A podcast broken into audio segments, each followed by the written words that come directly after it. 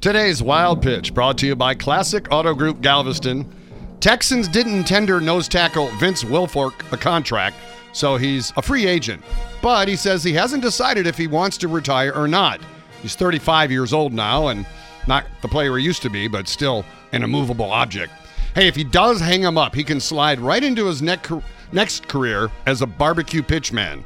Boiled ribs? Who the do that? You insulting my intelligence. Get the out of my face. Boiled ribs? Never thought I ever hear the day somebody boiled ribs. How you gonna explain that to your kids about barbecuing? Vince is a jovial guy, Dean, but do not try to serve him boiled ribs. That's today's wild pitch.